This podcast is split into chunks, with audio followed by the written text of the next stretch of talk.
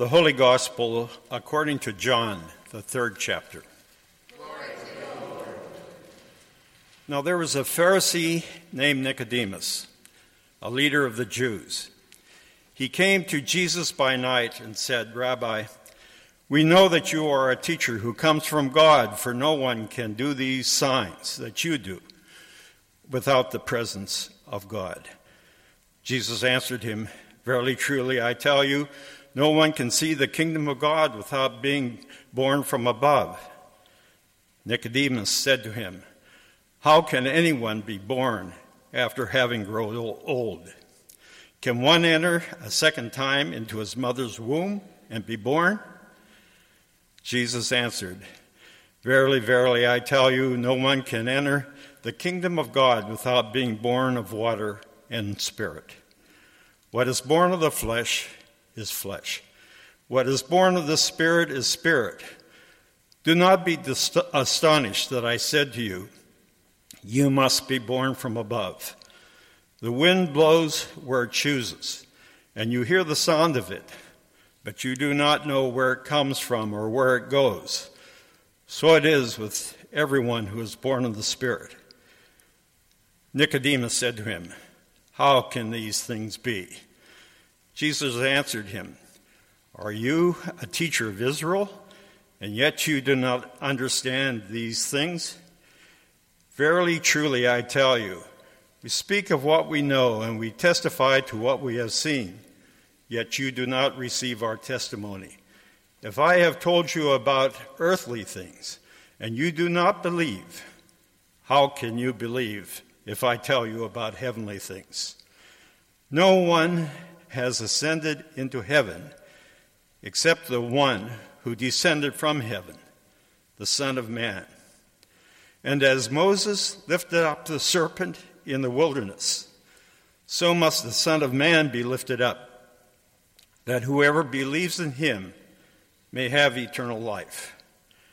For God so loved the world that he gave his only Son, that everyone who believes in him may not perish but ha- may have eternal life. Indeed, God did not send the Son into the world to condemn the world, but in order that the world might be saved through him. The Gospel of the Lord.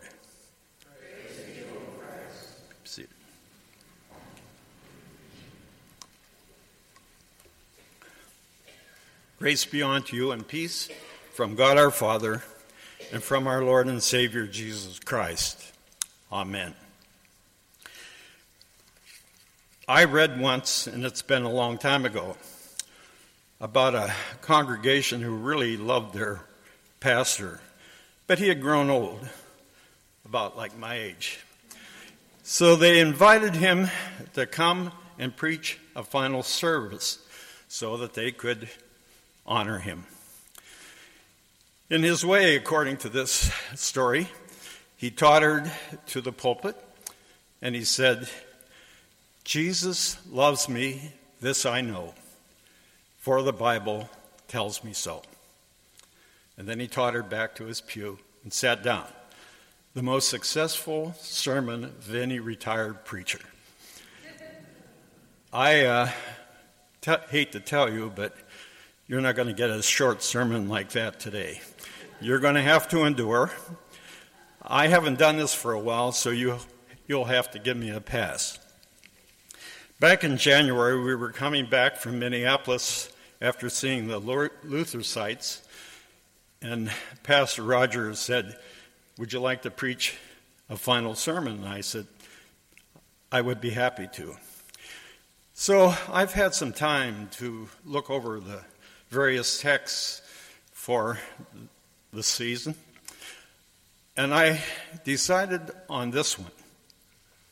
Now, at first, I thought about using the Old Testament lesson because it seemed very appropriate in the context of where we are today. I mean, Diane and I, like Sarah and Abraham, are going off into a far country that we do not know.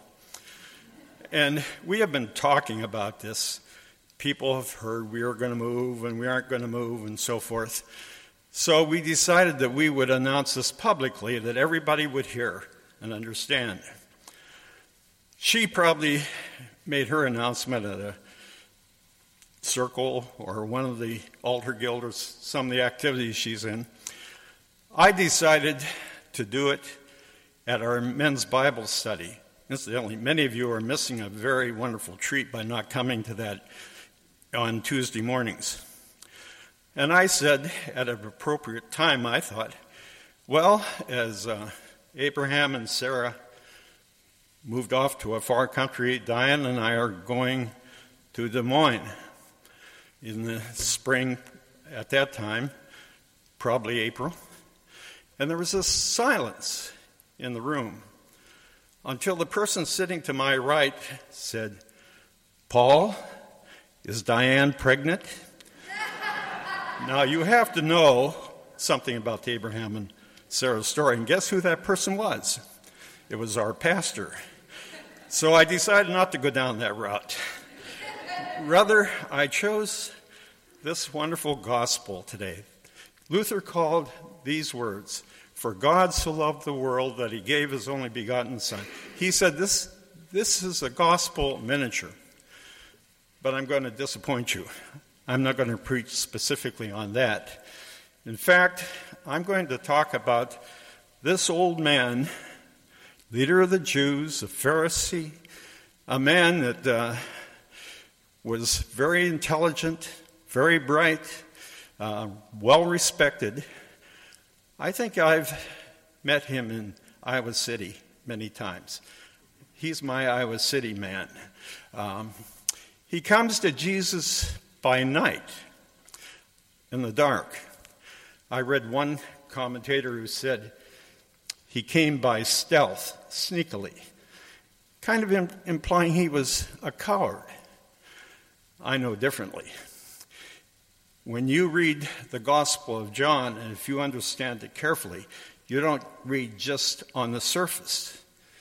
He came by night, not only to escape the scrutiny of the Sanhedrin, but also out of the darkness of his soul. He was a learned man, yet there was this gnawing hunger in him. And I meet it all the time. What must I do to inherit eternal life? And Jesus nails him. He knows exactly what's on his heart and mind. He says, Nicodemus, unless someone is born of water and the Spirit, they cannot enter the kingdom of God. You must be born again. You must be born from above.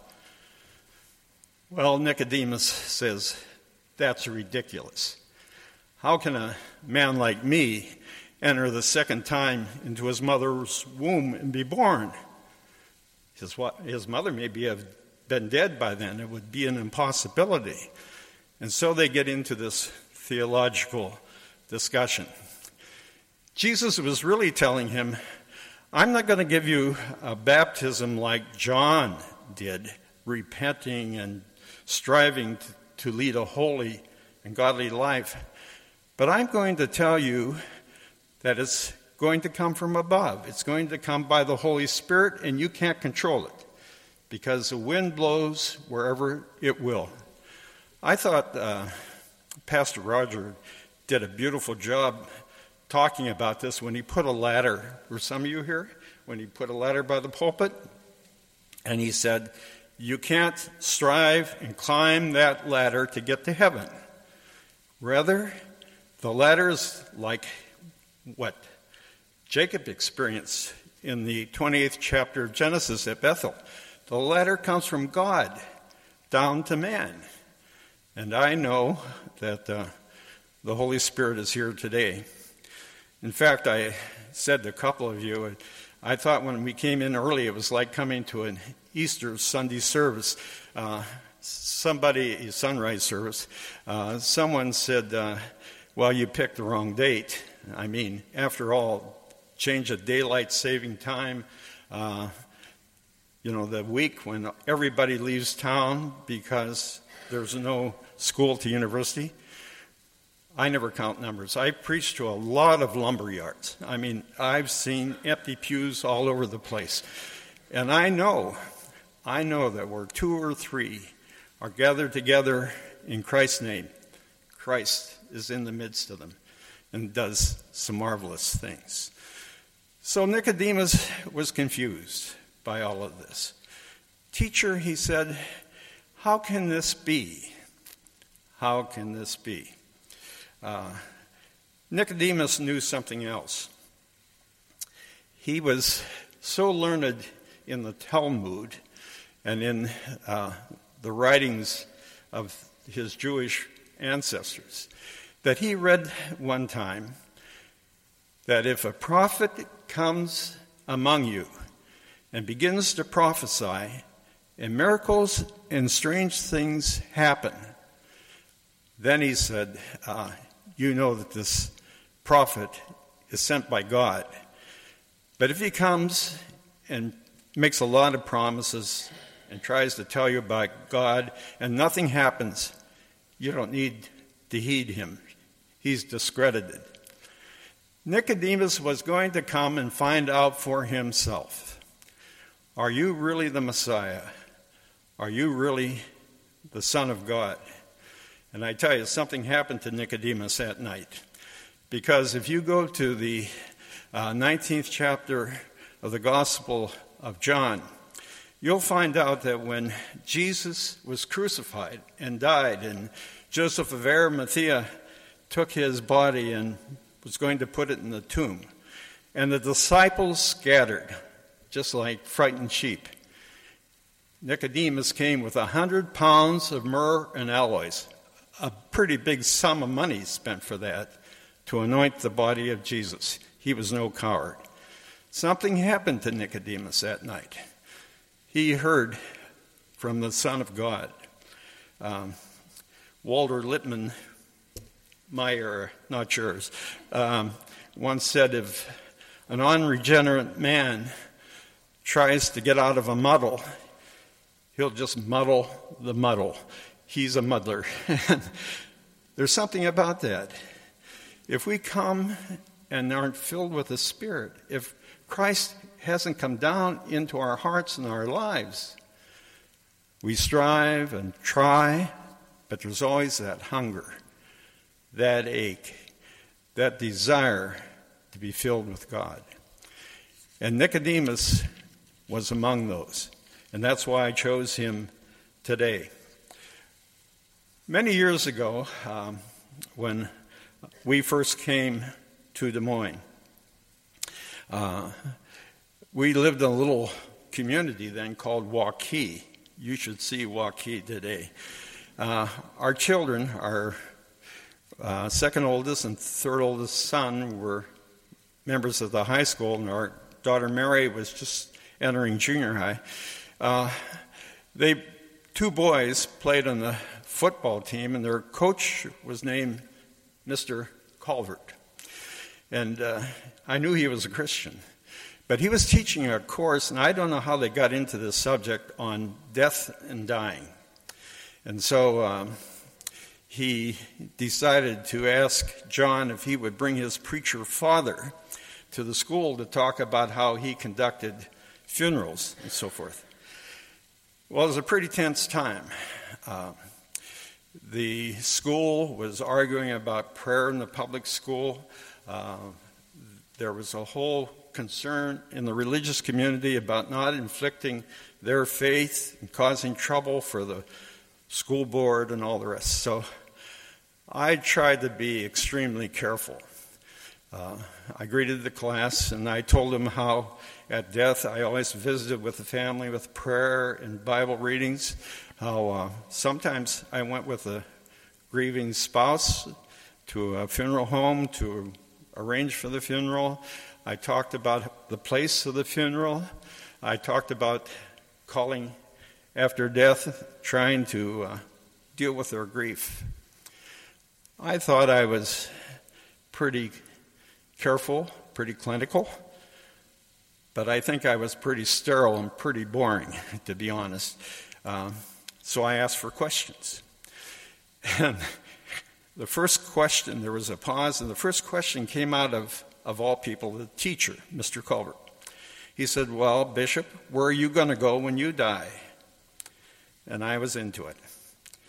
Well, I said, I think I'm going to go and be with my Lord in heaven.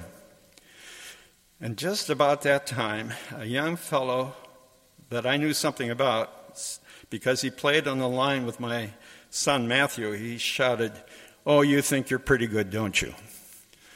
And I said, No, Steve. I'm just like you. I know lust, I know greed, I know any sin that you know. It's inflicted me as well. But I know something you don't know. I know that Jesus Christ died for me and he will save me. And just about then the bell rang. Thank God. so I said goodbye to the teacher, greeted my son John, and started down the hallway. Well, Steve hadn't had enough. So Steve came to me and he said, You believe that stuff, don't you? I said, Steve, it's made all the difference in my life. I've given my life to telling people like you about this Christ and what he can do for us. And then we were, he went out the door with me while I went to my car, and he said, Well, can Christ save a murderer? And I said, Steve, there's a fellow by the name of Moses who was one of the great leaders of the Jewish nation. There was David, who was a great king of Israel. There was St. Paul, who was a great saint of the Christian church. I said, they were all implicated in murder. Oh, how about a thief? Well, I told him about the thief on the cross. He would simply ask Jesus, Remember me when you come into your kingdom. And he said, Today you shall be with me in paradise. And then he looked at me again and he said, Well, how about sex? I asked him if he'd seen the movie David and Bathsheba, and he said yes. I said, Well, David was a great king of Israel, but he was forgiven by the Lord. And then I put my finger into his chest, and I remember how muscular this kid was. He had been pumping arms, or, you know, uh, the weights and all the rest. I said, Steve, he can save a person just like you and just like me. And the bell rang, and he ran to the hallway to his next class, and I went back to my office. That night, I probably, after dinner, I probably was doing dictation. I, I used to do that in the evening after a busy day at the office, and the telephone rang. And our son John went to the telephone and picked it up. And he came with this pained or strange expression on his face Dad, it's Steve. And I went to the phone. I said, Hello, Steve. And he said, Dr. Werger, I don't want to take up your time. I just want to tell you something. Thank you for coming to class today. He said, You've given me hope. And I never thought there was hope for a person like me.